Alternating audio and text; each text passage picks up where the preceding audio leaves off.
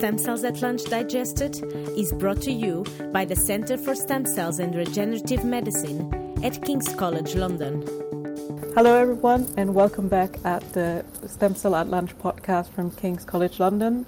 I'm a first year PhD student, and I'm very glad that I'm joined by Emma Rawlins, an exciting researcher that is based at the Gurdon Institute at the University of Cambridge. Welcome, Emma. Thank you for having me, Elena. So, um, before I'm gonna scramble on and talk about what your research is, I think it's best that I just leave the stage to you. So, I'm gonna start by asking you very quickly just what is the overall research topic that you do? So my lab works on lung stem cells, particularly in development, so how our lung is built in the embryo, and then in maintenance, so how we maintain the lung structure that we have as an adult. And do you mainly work with human cells or do you do animal work? So historically we've done mostly animal work, but I'd say within the last maybe four years we've switched to doing mostly human. Human cells derived mostly from human embryonic lungs, but supplemented by in vivo work using mouse models. Just out of a curiosity, do, do you prefer the mouse model? Do you enjoy working with the mouse, or do you actually prefer the human model more? I love both. I'll be honest, I'm a geeky scientist, and I'll look at stem cells in any system.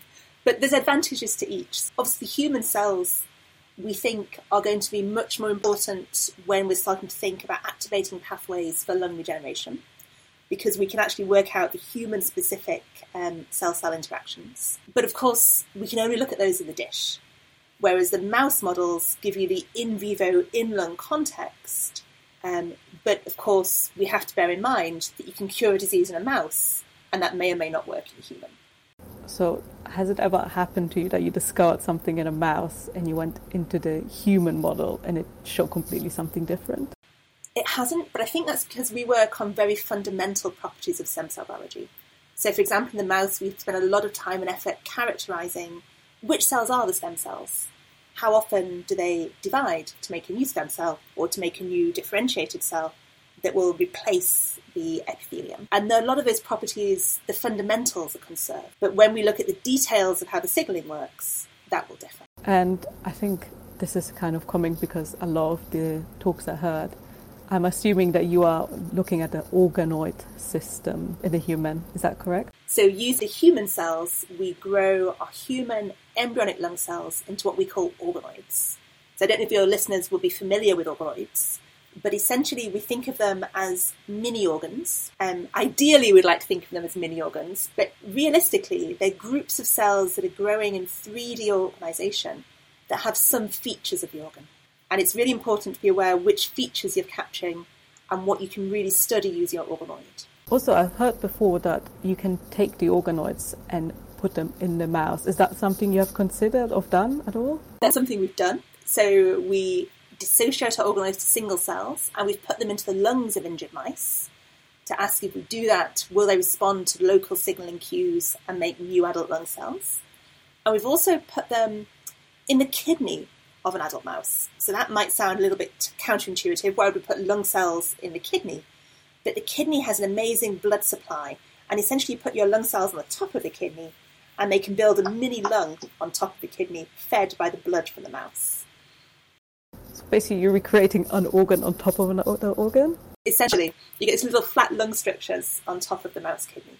So both useful, and we're, we haven't done any for a while, if I'm honest, um, but we're just re-picking up these techniques again to study some very specific questions for specific projects we have. I have to admit that sounds very futuristic, alien kind of thing. Sounds really cool and interesting. I've never had the opportunity to work with organoids yet, so it always fascinates me to hear about it. I wanted to now talk a bit more about also the lung. So I've, we've discussed human versus mouse. So I was interested, what is the advantage of looking at from the developmental aspect instead of just culturing cells from a human that has a diseased lung and studying it into this in vitro model?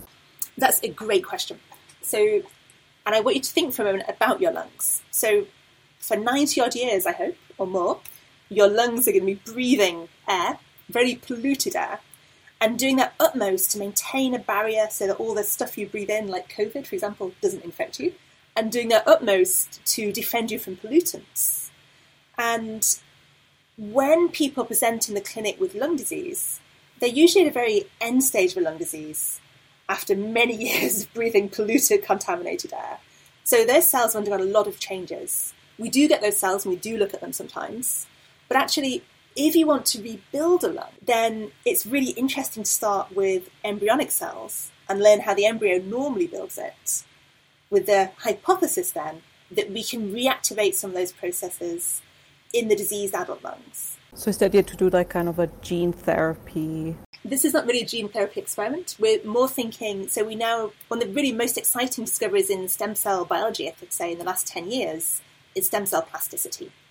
So we now know that what happens in normal maintenance of tissue, cell A makes cell B, which makes cell C, can be really varied when the tissue has to repair. So we hypothesize that giving the right signals at a certain stage during the repair process, we can skew the tissue to a productive repair to make normal lung tissue again, instead of what they normally do in disease, which is make a repair essentially goes wrong and you often get scar tissue and unproductive repair and non-functional tissue. So basically, the technique is to reduce the scarring. Because I've heard it, I think, being done.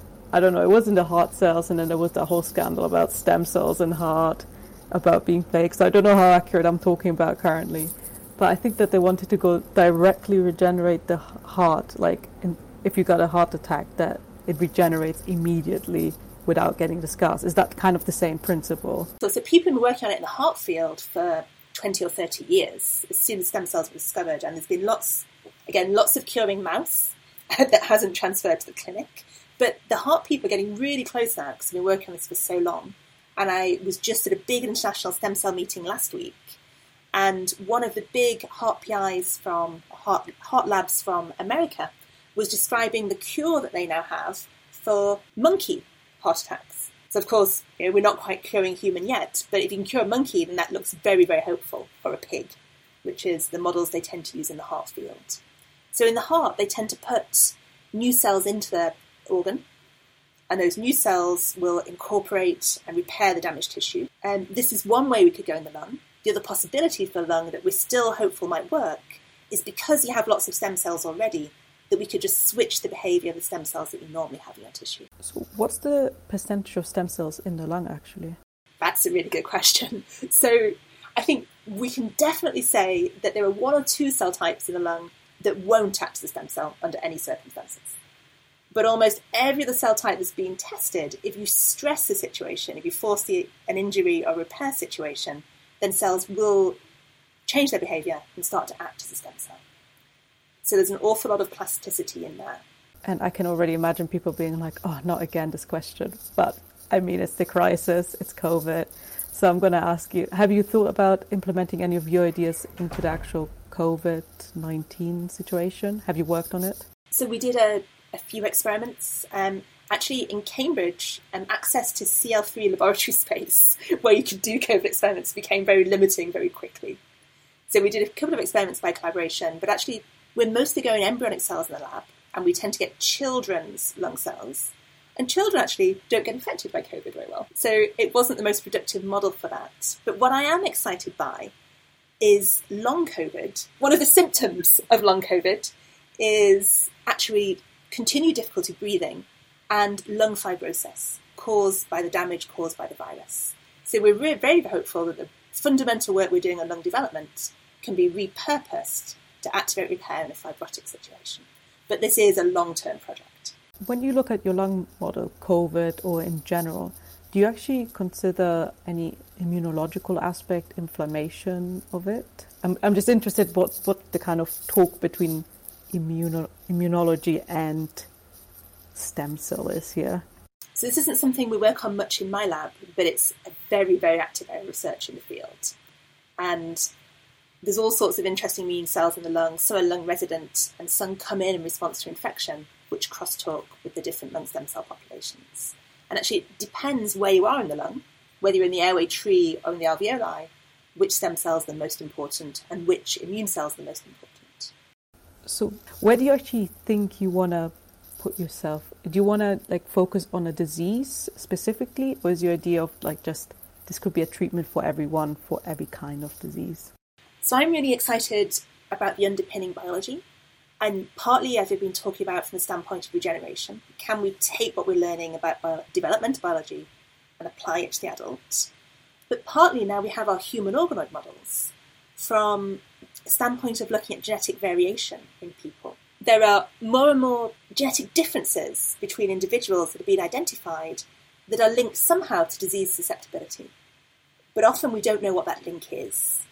And it's very hard to pin it down in mice, partly because it takes so long to do an in vivo mouse genetic experiment, and partly actually because the region of DNA you're interested in might just not exist in a mouse.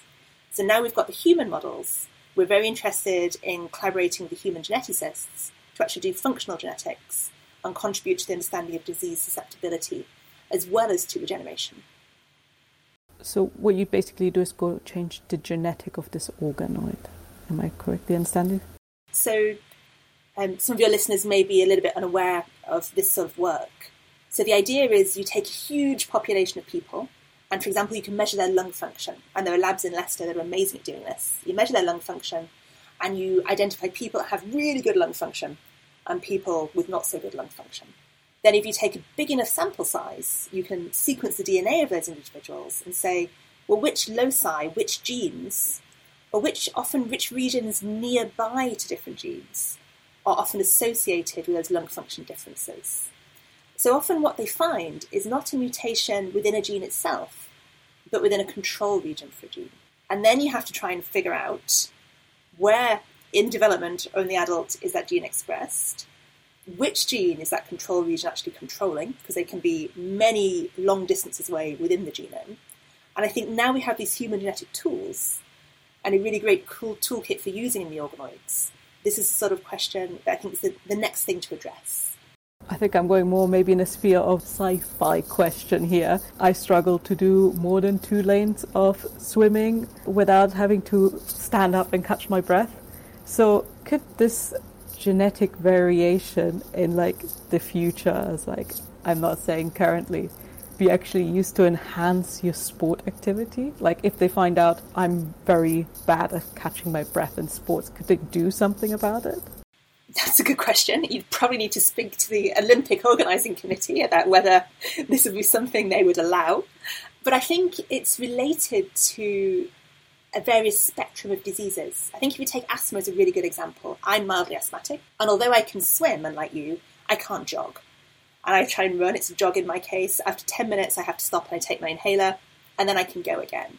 So, what you could imagine is that we pick up people on the edge of some of these different spectra and develop actually disease modulating treatments or phenotype modulating treatments. They're not really a disease that could improve some of these things. But I think no one is thinking, to make this very clear, about genetic engineering except within the cells growing in the dish. Yeah, I think the Olympic Committee wouldn't be happy, and that would go towards the designer baby kind of thing. So maybe not ethically approved.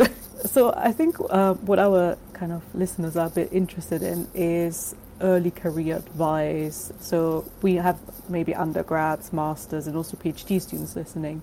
So I just was interested to know how you came about to choose the lung as your disease model, basically your pathway there.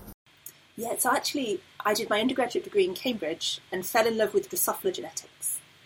There's loads of fabulous Drosophila geneticists in Cambridge. So then I went to do my PhD in Edinburgh, working with um, Andy Jarman, who works on fate choice in the Drosophila peripheral nervous system. So essentially, how a stem cell decides to be a neuron, or in our case, it's a particular type of photoreceptor in the fly eye. So I was interested in development biology and genetics, and I went from that wanting to do a postdoc, and I wanted to switch to a mammalian system because I thought it'd be interesting to work in a different model, and was thinking actually maybe one day I'd go back to Drosophila. But I ended up going to work with Brigid Hogan in North Carolina in Duke University.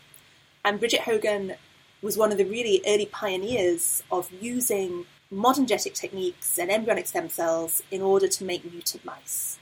And in her career, she'd worked on all sorts of different aspects of normal mouse development, from germ cells to ear to skin to lung.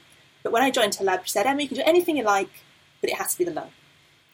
So I sort of fell into working on lung development because Brigid was trying to focus. But it's a fascinating field and a really fascinating organ. And did you ever consider veering away from the lung in your lab, like introducing another organ? I have, and there's so much to do in the lung.